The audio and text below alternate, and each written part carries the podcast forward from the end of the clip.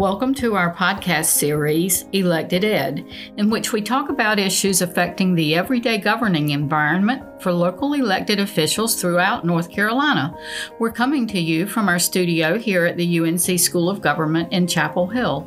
I'm Patrice Roesler, Manager of Elected Official Programming here with the school's Center for Public Leadership and Governance.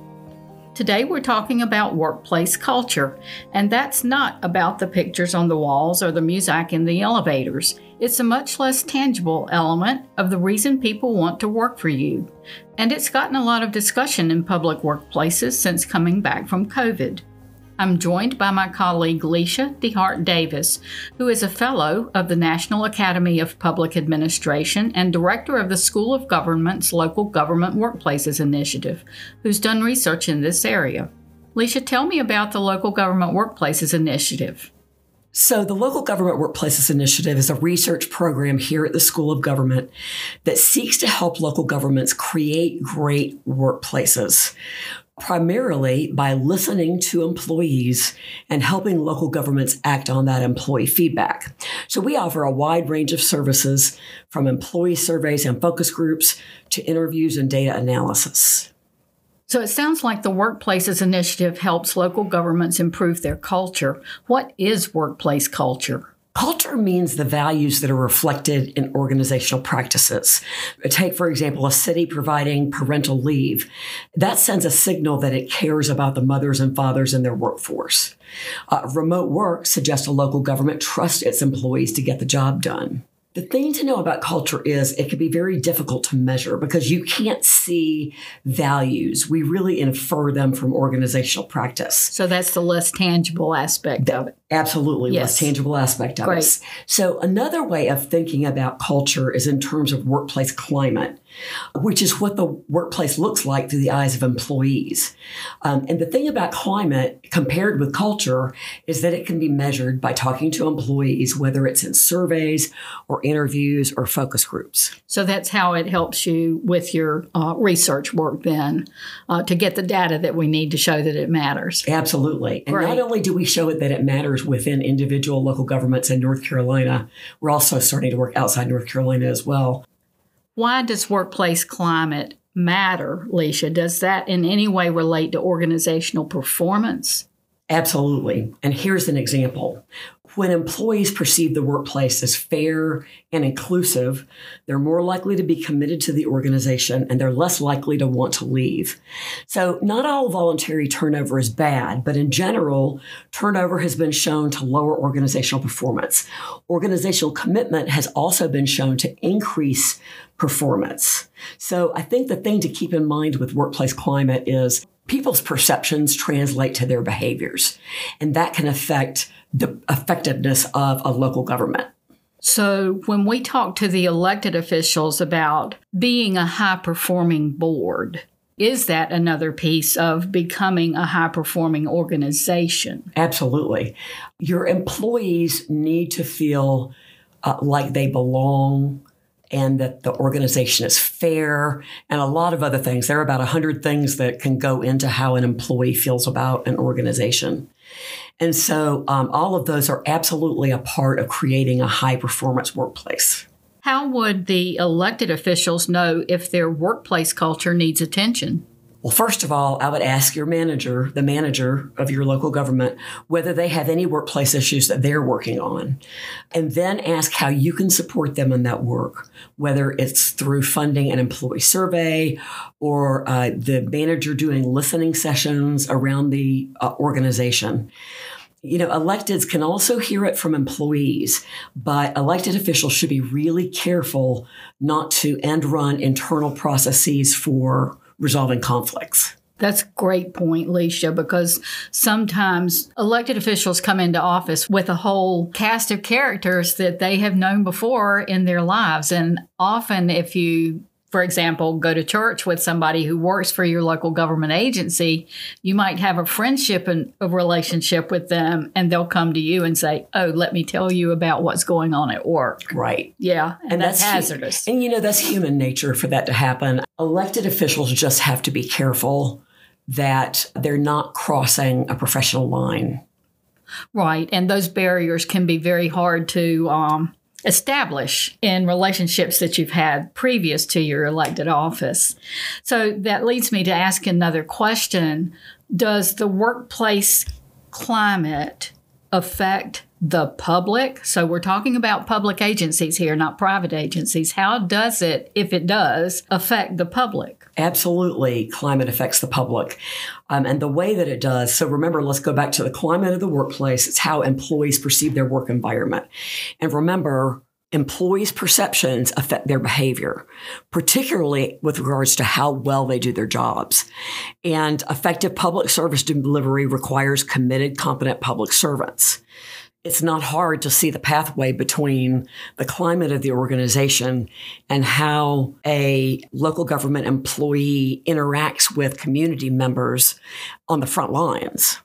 Sounds a lot like that's touching on customer service as well. Is there, through the workplace initiative, any training modules or templates for how to take a group of employees and teach them the culture that you want to infuse throughout the organization. If, for example, the elected board thinks maybe we need to up our game with our workplace culture, are there ways to train employees on evolving to a new kind of culture? I don't know that it's a matter of training employees as it is socializing them. And you can socialize employees in a wide variety of ways.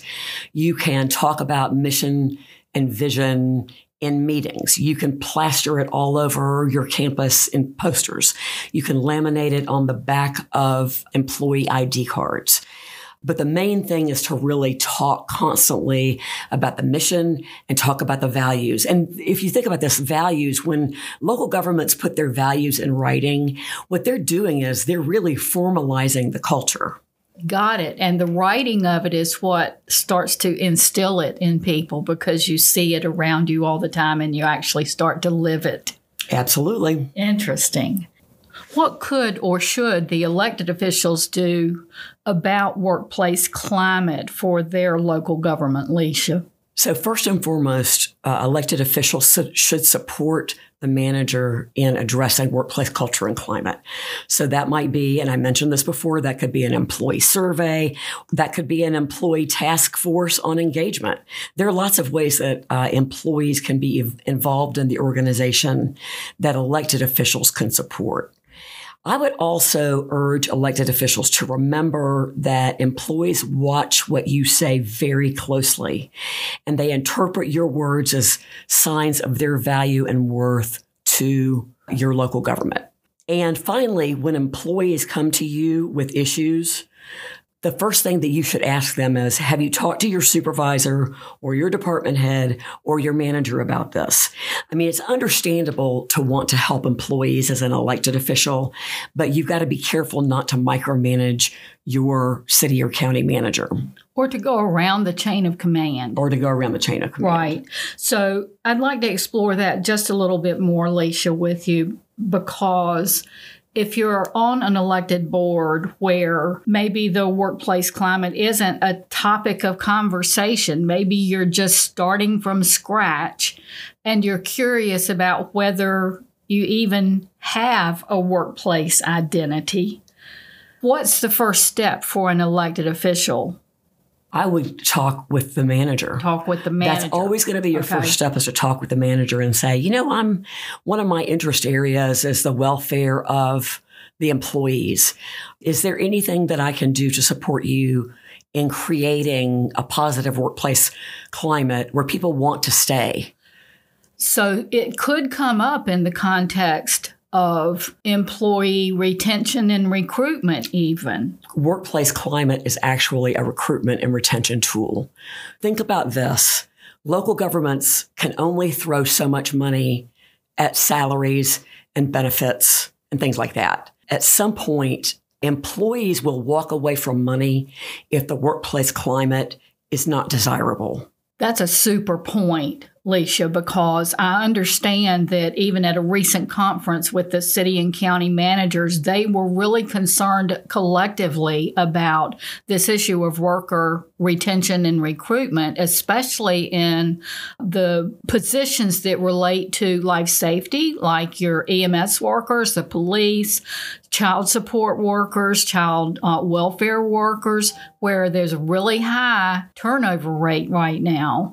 And uh, what else to do other than just keep raising the salary, which means they end up competing with other local governments for the talent that they need. It sounds to me like workplace climate is one of those things that doesn't cost anything, but it might make a huge difference in their turnover. Absolutely. And it doesn't have to cost anything, but there are investments that a city or county can make in workplace climate, like I mentioned through the employee survey, focus groups, interviews, even listening sessions where you bring food to encourage people to yes, come. Yes, so you have some investment in in finding out what your workplace climate is like and whether or not there are things that you could do to up your game there. Yes, uh, rather than just focusing on we've got to get into competition with our neighbor next door to pay you know, another $50 or offer another benefit uh, to attract them to our positions. Well, I have to say that employees have not been driving this bus prior to COVID. I would say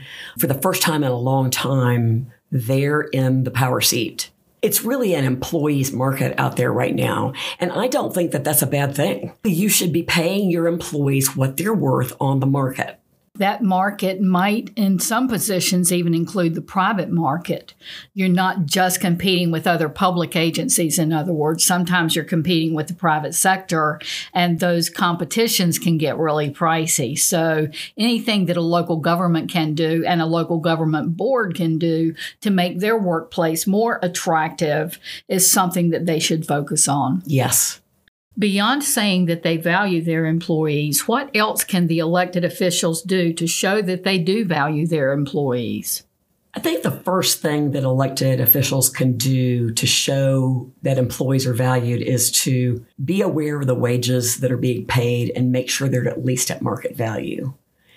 That's kind of a fundamental need that people have to have a living wage. In some local governments across North Carolina, employees are paid so little that they're picking up second jobs on the side.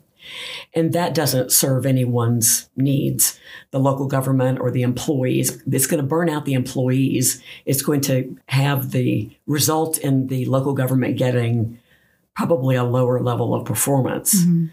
Um, and so being aware of that pay element and where they are at with market value. So that's one thing. I would say the second thing is to send supportive messages to employees. As I mentioned before, employees listen very carefully to what elected officials say, and they interpret their value and worth um, in light of those words. So make sure that what you're saying is supportive and not negative. Another thing is to go out and meet employees on the campus. Now, I would do this with the manager's blessing and with the manager in the loop, but I know from talking to many, many, many local government employees that they really appreciate when elected officials show up and show an interest in what they do and how they do it. So that's a third thing I would say. That's a great point, Leisha, because elected officials to a local government employee, they're people in power and they can be very intimidating. And it makes a difference for the employees to feel like they matter to somebody in those kind of powerful positions. That really makes them feel valued in a way that just words doesn't. Absolutely. You know, another thought that just came to me is that uh, elected officials Sometimes employees at council or commission meetings will bring ideas forth whenever they're presenting on, you know, their subject matter expertise. Uh, that's another actually opportunity for elected officials to not dismiss what the employee is saying, not dismiss it out of hand, and to actually listen. And regardless of whether you agree or not, express appreciation for that employee bringing the idea forward. One thing you hear from local government employees in some cities or counties is that elected officials will be dismissive of their ideas and shoot it down without giving any consideration.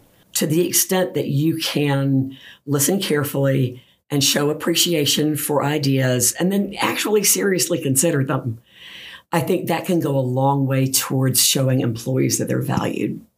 So, Leisha, it sounds to me like what you're saying is that when an employee is in this kind of public arena, which we all know the meetings take place in public, they're open, anything can happen it would be important for the elected officials to express appreciation for the expertise that's being brought for new ideas if they're generating new ideas, or at least to thank them for their commitment to their field of expertise so that they get some recognition for what they're contributing to the local government. Exactly. Thank you so much, Leisha. Is there anything else that you'd like to add to our conversation today? I think to sum our conversation up, Patrice, I would encourage elected officials to think of workplace climate and culture as a recruitment and retention strategy because you can invest all the money you want in increased pay and additional benefits. But if the workplace climate is less than desirable, you will not keep people and you will not attract people. A second thing I would say is to support your managers and their workplace climate improvement efforts. So when managers come to you with ideas for improving workplace climate, support them. Seek to understand the workplace climate issues that they're facing. Finally, pay your employees a living wage. I think that may be the most important thing. Elected officials should understand where their local government fits in terms of their, the competitiveness of their wages and seek to at least make them at the market. And if they need help with that, Leisha, where would they go? So for counties, the School of Government produces a North Carolina county salary survey. You can find that on our website, just Googling it. The League of Municipalities also has salary data that's collected by a survey for cities. So I think between those two resources, you can get a very good idea of how competitive your local government is with surrounding jurisdictions. And I think that if, if you want market data that includes any private sector competition that might be at play, you can get that through your economic development directors. Yes, that's a great idea.